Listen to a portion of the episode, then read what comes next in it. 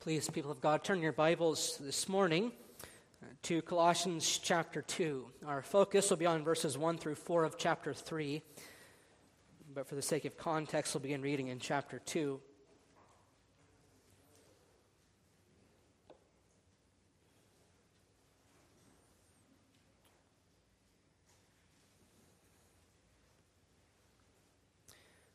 Chapter 2, we'll begin reading at verse 6. Paul warns us to be on guard against empty philosophy and legalistic piety before he says what he says in chapter 3. Colossians 2 at verse 6, this is God's holy word. Therefore, as you receive Christ Jesus the Lord, so walk in him, rooted and built up in him and established in the faith, just as you were taught, abounding in thanksgiving. See to it that no one takes you captive by philosophy and empty deceit, according to human tradition, according to the elemental spirits of the world, and not according to Christ. For in him the whole fullness of deity dwells bodily, and you have been filled in him, who is the head of all rule and authority. In him also you are circumcised with a circumcision made without hands, by putting off the body of flesh by the circumcision of Christ having been buried with him in baptism, in which you were also raised with him through faith in the powerful working of God who raised him from the dead. And you who were dead in your trespasses and the uncircumcision of your flesh, God made alive together with him, having forgiven us all our trespasses by canceling the record of debt that stood against us with its legal demands. This he set aside, nailing it to the cross. He disarmed the rulers and authorities and put them to open shame by triumphing over them in him. Therefore, let no one pass judgment on you in questions of food and drink, or with regard to a festival, or a new moon, or a Sabbath. These are a shadow of things to come, but the substance belongs to Christ. Let no one disqualify you, insisting on asceticism and worship of angels, going on in detail about visions puffed up without reason by his sensuous mind, and not holding fast to the head, from whom the whole body, nourished and knit together through its joints and ligaments, grows with a growth that is from God. If with Christ you died to the elemental spirits of the world, why, as if you were still alive in the world, do you submit to regulations? Do not handle, do not taste, do not touch, referring to things that all perish as they are used according to human precepts and teachings. These have indeed an appearance of wisdom in promoting self made religion and asceticism and severity to the body, but they are of no value in stopping the indulgence of the flesh. Now, our text for this morning. If then you have been raised with Christ, seek the things that are above, where Christ is seated at the right hand of God. Set your minds on things that are above and not on things that are on earth. For you have died, and your life is hidden with Christ in God. When Christ, who is your life, appears, then you also will appear with him in glory. The grass withers and the flower fades, but the word of our God endures forever.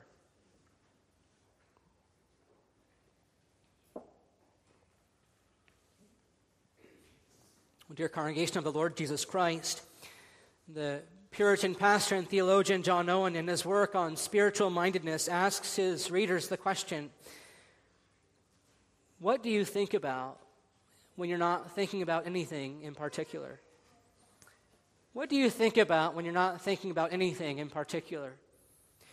Or to state the question another way, what is the, the default setting of your mind when, when you're driving home from work and the traffic is light, when you're just cruising along? Or when the kids are finally down for their nap and you're, you're sitting in the living room and you're folding the laundry? What are you thinking about? Where, where does your mind most immediately go? What do you think about when you're not thinking about anything in particular? It's a sort of haunting question, isn't it? Because how we answer that question likely says a great deal about us, doesn't it? And what the answer to that question probably says for many of us is that our hearts and our minds are fixed on earthly things when they should be fixed on heavenly things. Now, there are some who might raise the argument at this time and caution against this notion by saying, well, those who are so heavenly minded, well, they're, they're of no earthly good. That objection has been raised by some. And yet, if you read on into the rest of the chapter, what you'll soon discover is that those who are heavenly minded are those who do the most earthly good. For if your head is in heaven, as it were, that's going to have a profound impact on your hands and your feet here on the earth. If, if your head is in heaven, if the affections of your heart, and if the, if the thoughts of your mind are, are fixed on Christ and, and governed by Christ, the blessedness of that is going to, to bleed into every aspect, into every area of your life. And so Paul begins this next section in his letter with a summons to this very thing. If then you have been raised with Christ, says Paul, seek those things that are above, where Christ is, sitting at the right hand of God. Set your minds on the things that are above, and not on the things that are on earth. For you have died, he says. And the entirety of your life is now hidden with Christ and God, and so much so that when Christ who is your life appears, then you also will appear with him in glory. In these four verses, Paul is, is setting before his readers and before us the gospel pathway to, to spiritual security and maturity. And this is the, the burden of Paul's letter to the Colossians. In Colossians 1, he, he tells his readers that he writes these things in order that he might present everyone mature in Christ. That's Paul's aim in this letter to present you and me mature or complete in the Lord Jesus. And having just addressed the paths that lead only to ruin, namely the paths of, of empty philosophy and legalistic piety, Paul now sets before our eyes the path that leads to glory. And yet, in so doing, Paul is not only seeking to remind his readers of, of where they're going, but he's also seeking to remind them of who they are. You see, whoever these false teachers in Colossae were, they were not only seeking to rob the Colossians of their security, but they were also seeking to, to rob them of their identity. Their, their insistence on various rites and rituals and religious experiences was causing some in the church to think that they were, that they were lesser certain false teachers were asserting that if you really wanted to, to attain spiritual fullness, if you really wanted to know God's favor, then you had to abstain from certain foods and drinks. If you really wanted to know God's blessing, then you had to participate in certain feasts and festivals. And, and if you didn't do these things, well, then you were judged to be lesser. But what did Paul say in chapter 2, verse 20? He said, If with Christ you, you died to the elemental spirits of the world, why, as if you were still alive in the world, do you submit to all these regulations, these legalistic regulations? And by asking that question, Paul was essentially saying, Don't you know who you are? Don't you know that, that you have died with Christ, and that since you have died with Christ, you've been set free in Christ? Don't you recognize that because you've been judged righteous in the sight of God, you no longer need to worry about the judgments of the world and the judgments of others? Paul was reminding them of who they were in the Lord Jesus. And this is the thread that Paul is picking up on again here in verses 1 through 4 of chapter 3, where he reminds them, where he reminds us that we have not only died with Christ, but that we have also been raised with Christ. As Paul says elsewhere, if anyone is in Christ, what is he? If anyone is in Christ, he is a, a new creation. Behold, the, the old has passed away and, and the new has come. Your lives are now hidden with Christ in God. And when Christ, who is your life, appears, you also will appear with him in glory. And this truth, this reality, is what Paul is going to press upon us here in this chapter. Because I am in Christ, I am no longer who I used to be. For in Christ I've been made into something new. Because my life is, is hidden with Christ and God, I, I have a, a new identity and, and a new mentality and a new destiny.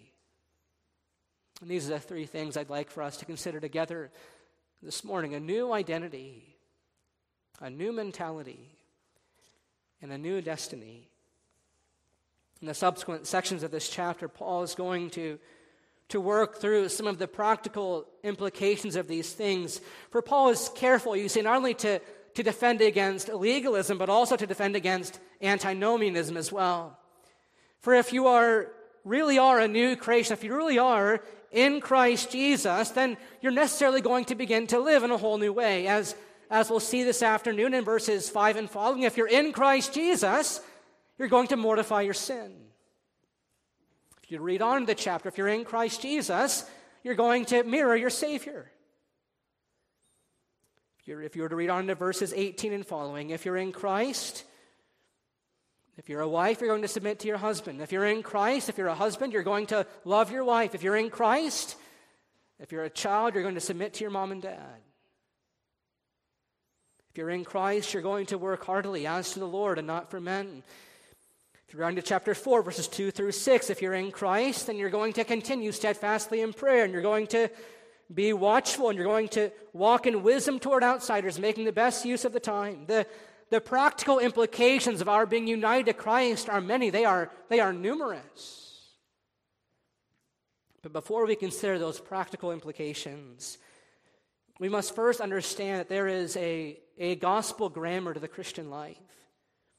We must always remember and, and never forget that the imperative commands of the Christian life of gratitude always proceed from the indicative realities of, of God's grace.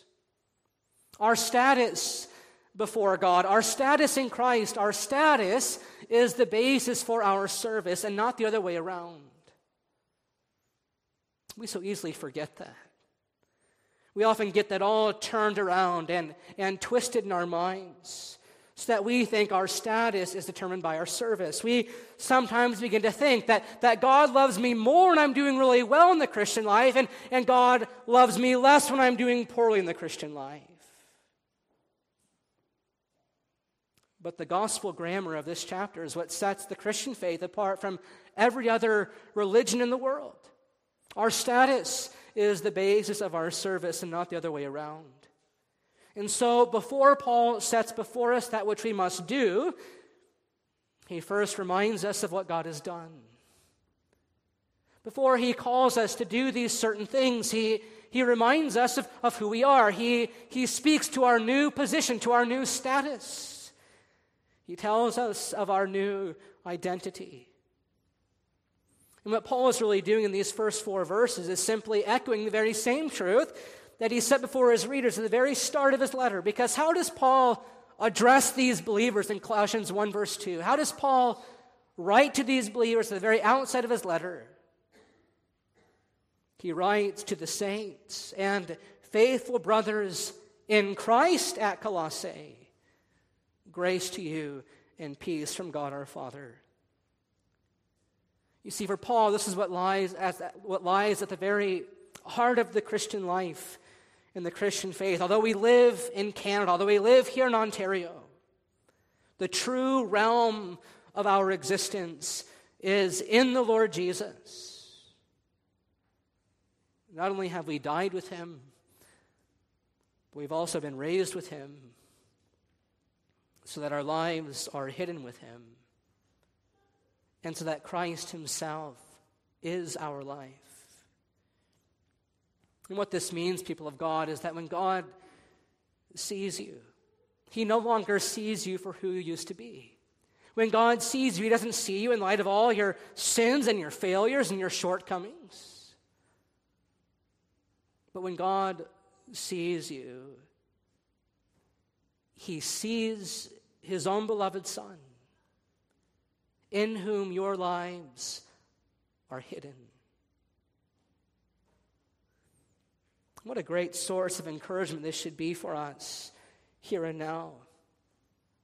To be sure, the implications of this reality have a magnificent bearing on our future. Our new identity means that we also have a, a new destiny. But the implications of this reality touch down in our lives already here and now.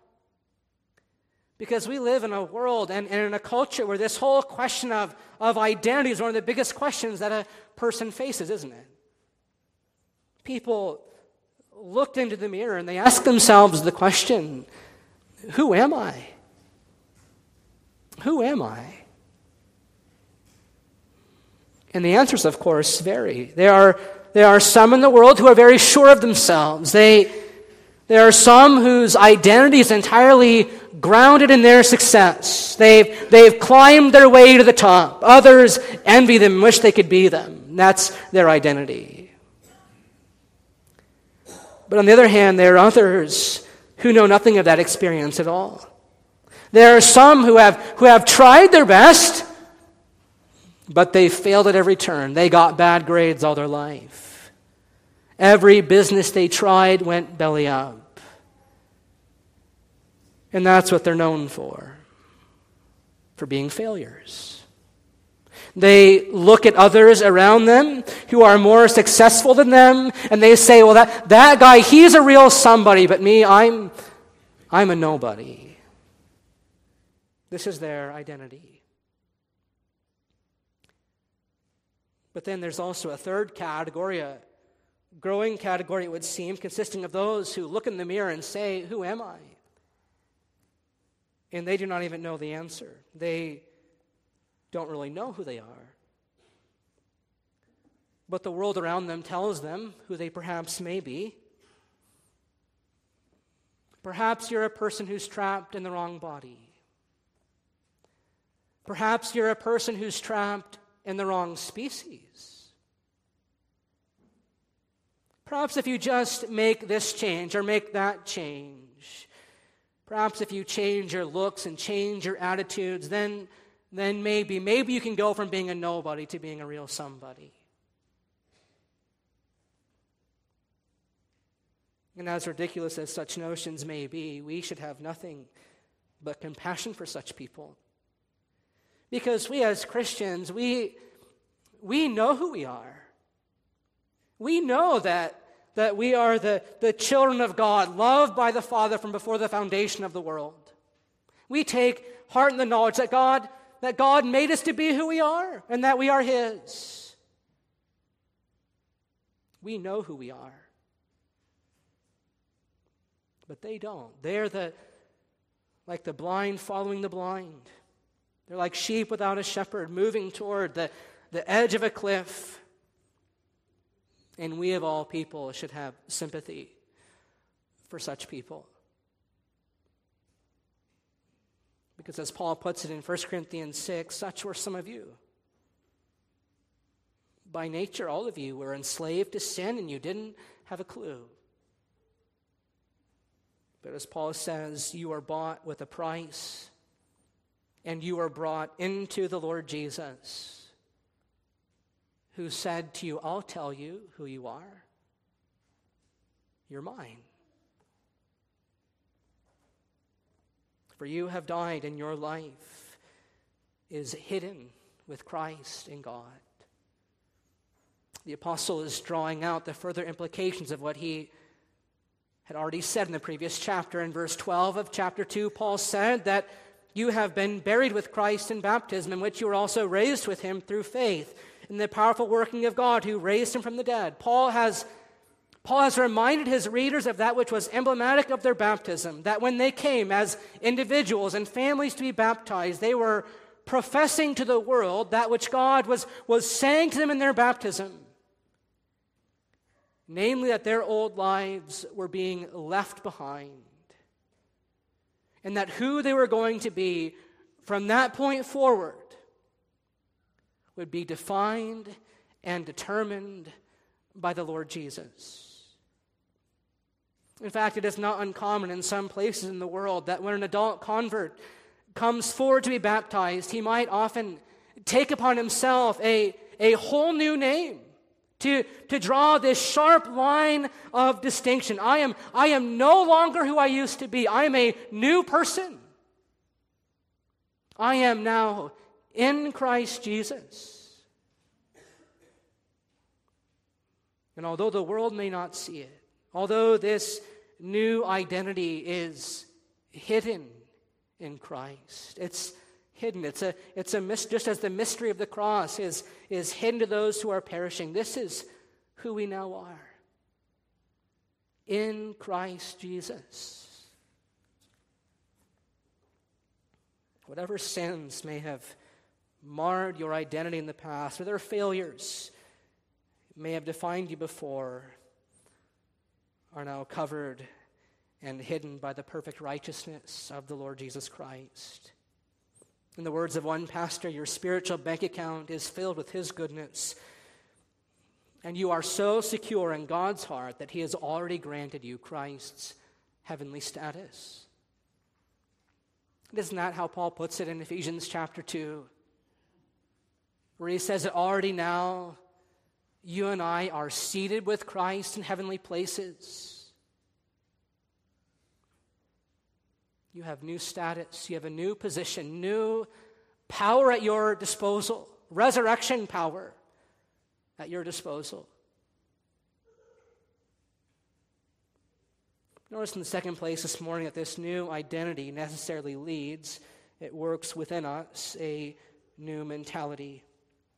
Those who have been raised with Christ, says Paul in the middle of verse 1, are to seek the things that are above, where Christ is is seated at the right hand of God. And then he says they are to set their minds on things that are above and, and not on things that are on earth. What Paul is essentially getting at here is that those who are in Christ Jesus begin to see the world and they begin to see their place in the world in a whole new light. Our identity shapes our mentality in such a way that that the affections of our hearts and the thoughts of our minds are more and more conformed to this Jesus who is sitting at God's right hand. And these are the two ideas that the words seek and set are getting at. When Paul summons us to, to seek the things that are above, that word translated as, as seek is a word that has to do with desire. It's a word that has to do with, with the affections and desires of your heart. Paul, of course, recognizes the, the spiritual void that exists in the heart of man. He understands that in man's sin and misery, he seeks to, to fill that void with a whole host of earthly things. He, he sets his heart on things like sex and money, on, on power and popularity. He sets his heart on those things. But he's never satisfied. He remains empty. As we heard in our call to worship from Isaiah 55, man seeks those things that, that do not satisfy. But those who are in Christ, says Paul, must learn not only to find their identity in Christ, but also their fullness in Christ. They must yearn more and more for Him. Recognizing that, as the psalmist says in Psalm 16, he makes known to us the path of life, and that in His presence there is fullness of joy, and, and that at His right hand are pleasures forevermore. And it is this deep desire for Him that must control the orientation and, and direction of your lives. The, the verbal tense that Paul uses here when he calls us to, to seek the things that are above is, is a tense that points to something that is, that is deliberate and ongoing. There is a need, says Paul, to continually and conscientiously nurture these longings of the heart by seeking the Lord Jesus and all his glory and grace. To recognize that he alone can, can fill the void. That, as St. Augustine once said, our hearts are restless until they find rest in God. It's something we see illustrated throughout the Psalter, isn't it? David says in Psalm 42 As the deer pants for flowing streams, so my soul pants for you, O God. My soul thirsts for God, for the living God. When shall I come and appear before God? In Psalm 63, David says, God, your steadfast love is better than life. What does Asaph say in Psalm 73? Whom have I in heaven but you? And there is none on earth that I desire besides you. My flesh and, may, and my heart may fail, but God is the strength of my heart, and He Himself is my portion forever. For we can never rest content, says one pastor, until we are finally and fully with Him. And so in verse 2, Paul moves on from the disposition of the heart to, to the focus of the mind. When he says, set your minds, set, set your minds on things that are above and not on things of the earth. Set your minds on Christ. Set your minds on, on the things of Christ's kingdom. And here, too, the verbal tense conveys that idea of a deliberate, ongoing activity. To quote one pastor, there is nothing casual or careless about what Paul has in view here, but rather he's setting before us the need to reorient the whole way that we think. Paul expresses the idea similarly in Romans chapter 12, and he says, Do not be conformed to this world, but be transformed by the renewing of your minds. That's how Paul begins the, the section of gratitude in, in Romans. After spelling out the, the wonder of his grace for nine chapters, he says, Your minds need to be transformed by these things. For it's only as your thought patterns are transformed and, and tuned to Christ that your lives can more and more be conformed to Christ.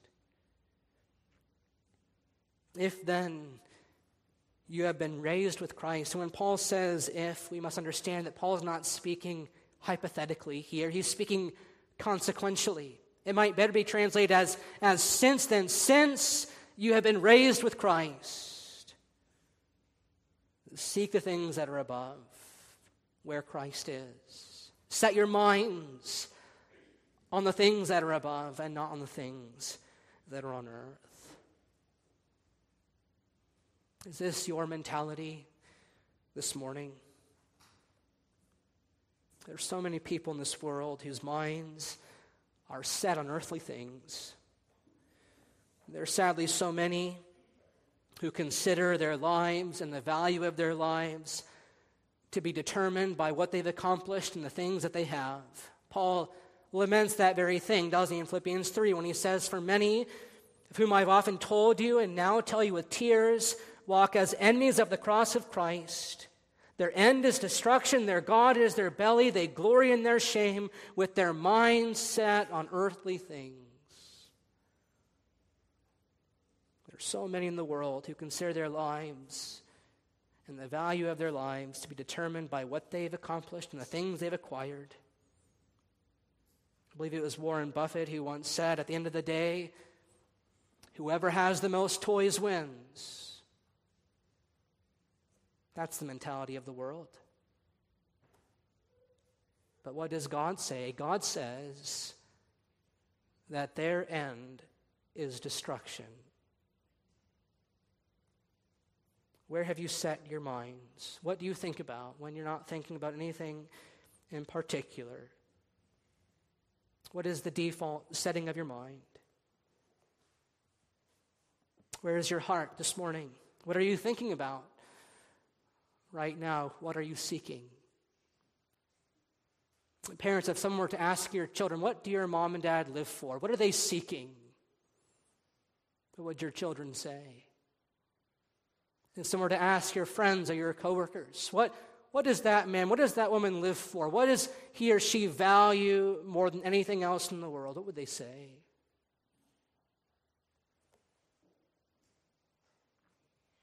Paul urges us here to seek with our hearts and to set our minds on things that are above, where our Savior is seated at the right hand of God. Christ, we know, is, is seated in heaven.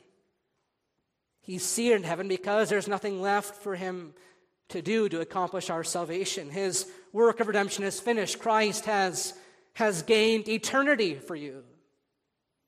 And so Paul is summoning us here to, to live with eternity in view.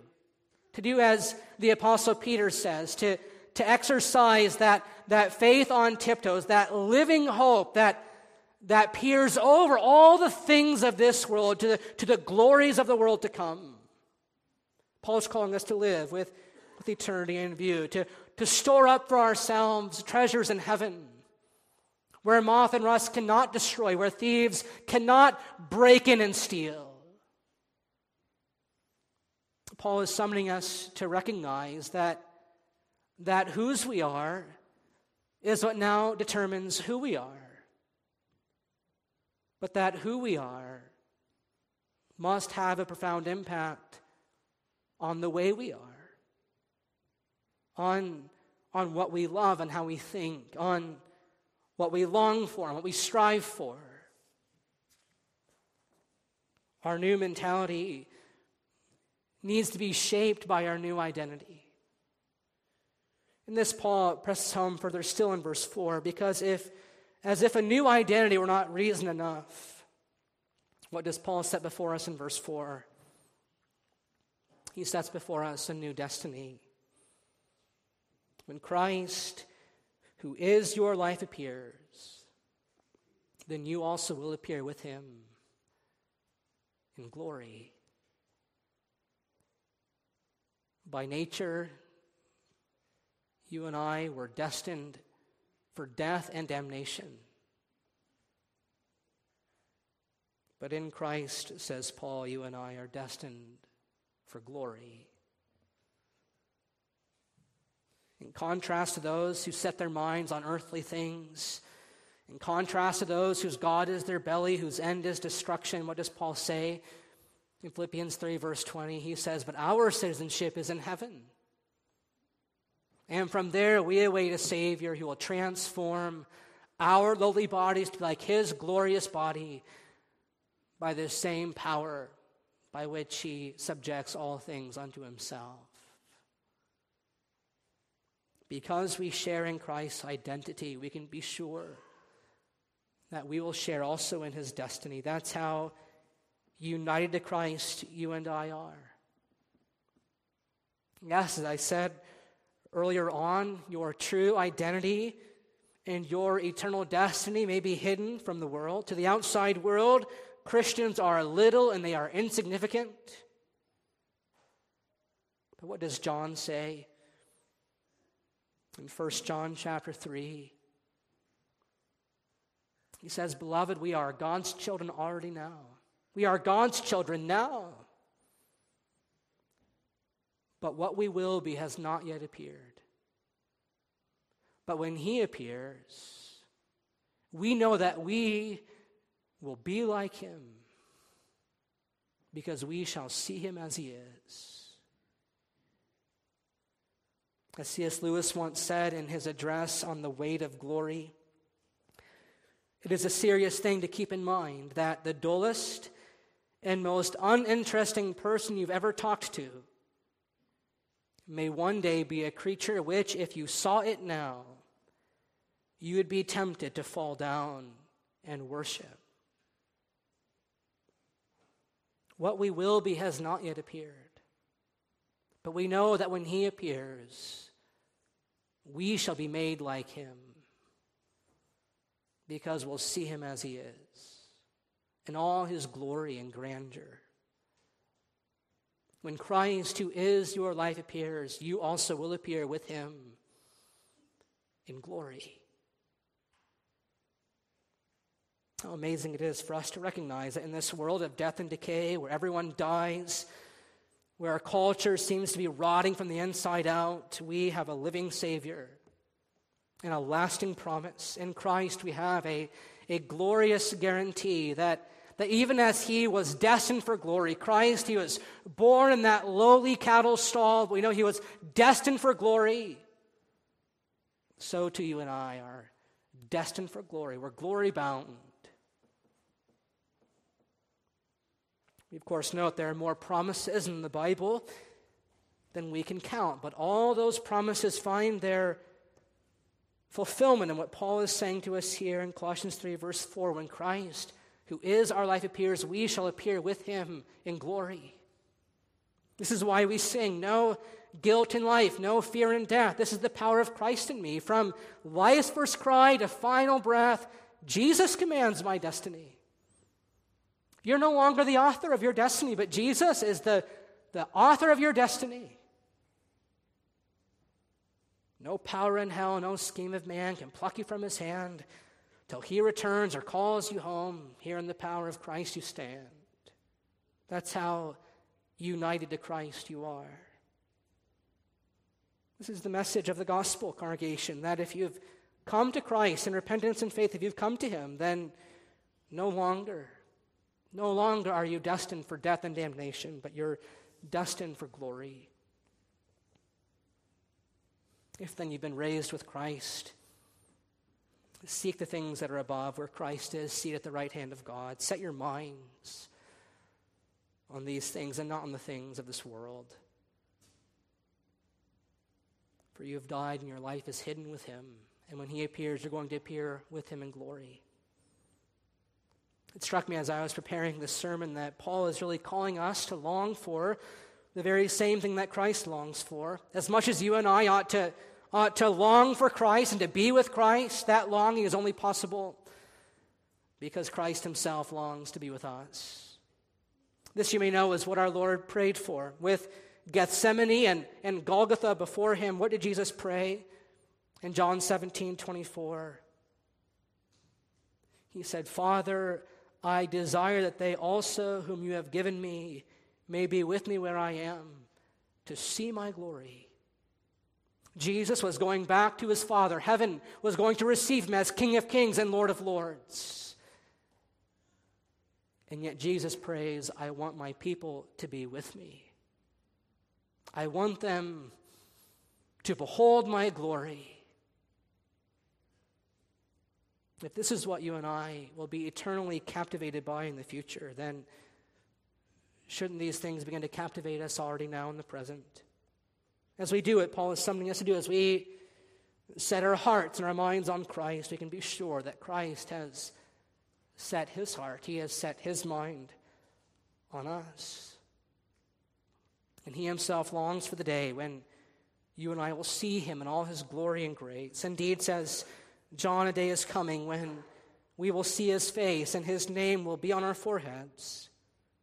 Night will be no more, and we will need no light of lamp or sun, for the Lord God will be our light, and we will reign with him forever and ever.